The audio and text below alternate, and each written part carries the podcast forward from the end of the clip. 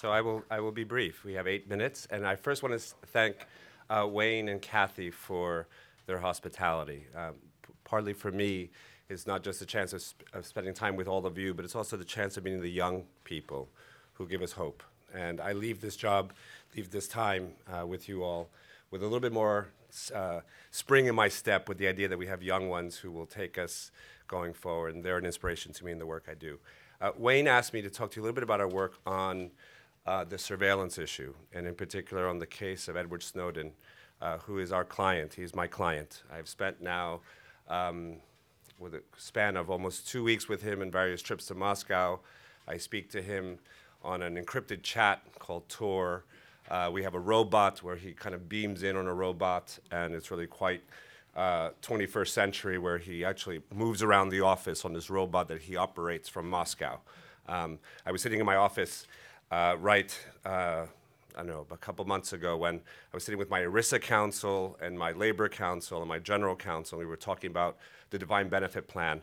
And the ERISA counsel who has never had a pulse since the day he was born, uh, looked very green all of a sudden. And I said, Bob, are you okay? And then he points to the robot and he sees this robot moving and it's Edward Snowden's face on it. I'm like, oh, Ed, please meet Bob. Bob, meet Ed. And I thought Bob was going to go flatline on me. Um, so I wanted to talk to you a little bit about why it is that we represent Ed Snowden. Now, over the years, 96 years the ACLU has been in existence, we've had a number of clients that we've represented that are not terribly popular. They're individuals that we have come to their defense because the principles involved are critically important. Uh, the ones you probably know best are the, the neo Nazis marching in uh, Skokie, Illinois, or the Klan marching in the South. Um, even uh, cases like the case of Ernesto Miranda, where we have the right to remain silent that came out of his case, was our client. And he was not a terribly nice man. He was a man who was charged and arrested for the murder and rape of a 15 year old girl. Uh, today, we represent individuals like Mr. Khalid Sheikh Mohammed, uh, the mastermind of 9 11 attacks in the Guantanamo military commissions, partly because of the due process issues and because of the fact that he was tortured by our government and sanctioned at the highest levels. Um, and so there are clients that we don't really like, that the principles are really important for us to defend. Then there are wonderful clients that we love. Uh, over the years. Uh, John Scopes, who t- wanted to teach evolution in public science classrooms. Uh, Clarence Darrow was our lawyer representing him. Uh, Fred Korematsu, the Japanese American who was interned. Justice Kennedy and I were talking about his own history on Japanese American internment. Uh, Mildred Loving, the wonderful woman who wanted to marry her white husband and was banned from doing so because of um, misogyny laws in the South. Uh, Edie Windsor was our recent case before the court an 82 year old woman who was widowed and not recognized in her marriage uh, because she was married to a woman. Uh, she was married to Thea, not Theo, as she said. So Snowden, for me, falls in that category of both having the principles being critically important, but I actually happen to think that the individual, the icon, the person, is much more uh, sympathetic from my point of view. I put him in the category of, um, of representing Scopes rather than representing uh, the Klan. And let me explain to you why. I think there are things that Edward Snowden has done for this country that he clearly broke the law. Uh, he understands that. He understood that. He understood the gravamen of that when he make, made the decision to steal the documents from the US government. Uh, he is someone who should pay the price for breaking the law. He's open to discussions with the US government on that. He has certainly compromised our national interests. Um, he, there, are, there are fissures now between the US government and other countries, especially in Europe, where we're, uh, we're challenged by it. I happen to believe that he has not, however, jeopardized national security. And there's a difference between uh, jeopardizing national interests and national security. That you have the right to embarrass your government, when you think it's wrong, but you don't have the right to steal sources, methods, intelligence information when you think the government is wrong. And so I want to break down for you some of the reasons why I think he's done us more service than harm. Uh, first, we all talk, and there are certain myths I just want to debunk really quickly in the last three minutes. Uh, the number one myth is we love the debate, but we, uh, we condemn the whistleblower.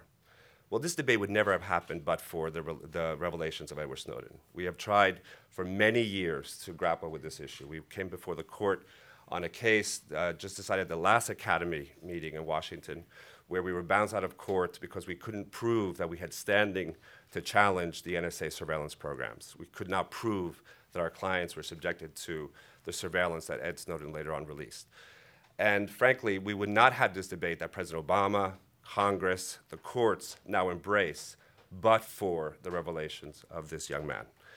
Um, we often hear that we have no privacy interest in metadata, that metadata is not protected by the Constitution. So I want to give you an example. Metadata today is very different than metadata when it was in the 70s. And so take a hypothetical. I'm a gay guy. You, you may know that. I dress well.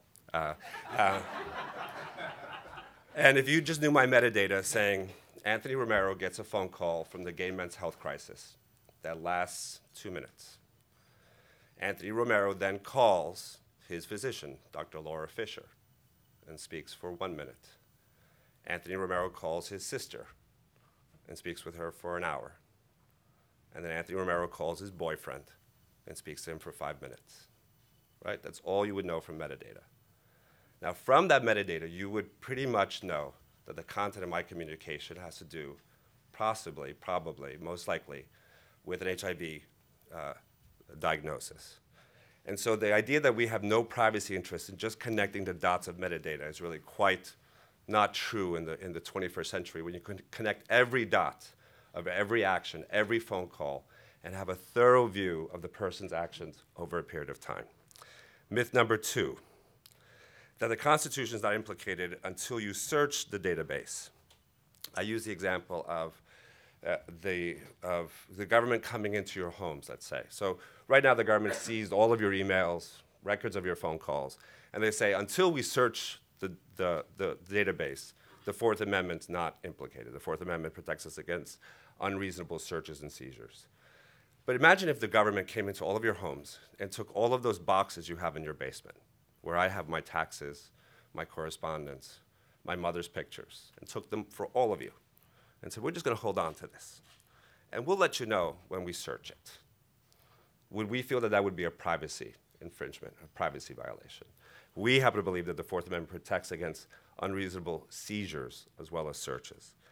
Third, that Edward Snowden is not a whistleblower, that he is someone who could have gone uh, through the ranks of government and raised these concerns without the uh, extreme actions he took in stealing the documents beforehand. And the fact is that Ed Snowden did try to raise these concerns within the government. There are a number of emails, some of which have been released, some of which will soon be released, that show that he went up the chain of command at the NSA. Uh, he's also someone who watched the, uh, the, the proceedings in court on our litigation. He was watching very closely the Clapper case when we were told that we didn't have standing for it. His first document that was released was a document that solved our standing problem. And the first thing he said to me in Moscow when I met him was, Now you have standing, don't you? I said, Yes, I do. Uh, he's also someone who understood that our government officials lied to the American people. And so I just want to read you this one quick uh, quote from a, a colloquy between Senator Wyden and, and Keith Alexander. So uh, Senator Wyden asked uh, Keith Alexander, the head of the NSA, at the U.S. Uh, Select Committee on Intelligence, he asked him, does the NSA collect any type of data at all on millions or hundreds of millions of Americans?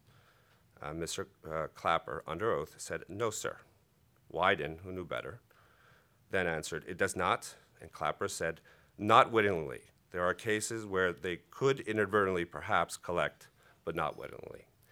So when Ed Snowden talks about being an NSA operative, watching his boss lie under oath and perjure himself, that was the, that was the moment of Saul on the road to Damascus. That's when he said, I've got to do something about it. Now, we might argue whether or not he did the right thing or the wrong thing, but there is something there to say that when an individual watches his own boss, a government official, lie under oath, that that raises enormous questions. He should have stayed home and faced the music, myth number four. He would have spent the rest of his life in jail. There is no affirmative defense that we could put forward in his case that would mitigate his prison sentence. we have the case, and Prime Minister Barak will know this one, about Jonathan J. Pollard. Is probably the best example of what also someone who also stole information from the U.S. government gave it to the Israelis and is serving a life sentence in jail because of it. And finally, that he had no other, he, if he was really clean of any motive, he would not have gone to Russia. And that why is he sitting in Putin's Russia today? Well, the fact is that he had no other place to go. Russia is the only country that would give him self haven at the moment. Um, Russia obviously has its own interests in, in providing haven to a man who uh, is poking the finger at the US government. Uh, coming home means spending the rest of his life in jail. If he comes home and gets arrested, he'll be sealed off from the public and the press under special administrative measures where he won't speak to members of the public or even members of his family. And, and frankly, I think it's a, it's a very different scenario to ask a young man of 31 years old to spend the rest of his life in incommunicado for a debate which we all now relish and applaud. Um, in my private conversations, I'm not sure, i will wrap up now, I'm done. Um, with him, I try to get, he's 31, he's young, uh, he's very idealistic. Um, I try to give him the benefit of history. He doesn't really know our history all that well. He's a high school dropout, if you will. Um, so I've been talking to him about Harriet Tubman to understand the importance of Harriet Tubman. And when you go back and you read some of the early history of Harriet Tubman and the abolitionists, you know, Harriet Tubman broke many laws. And she was also called by a messianic calling. She actually spoke about the fact that God spoke to her and told her that the laws would have to be uh, broken if you want to see justice in America. Now, I'm not saying that he is a Harriet Tubman, but I think that sometimes we may not recognize individuals who speak with their own conscience and their own morality and their own ethics that later on in history might be vindicated in ways we don't understand today. So thank you and Take some questions. yeah, of course.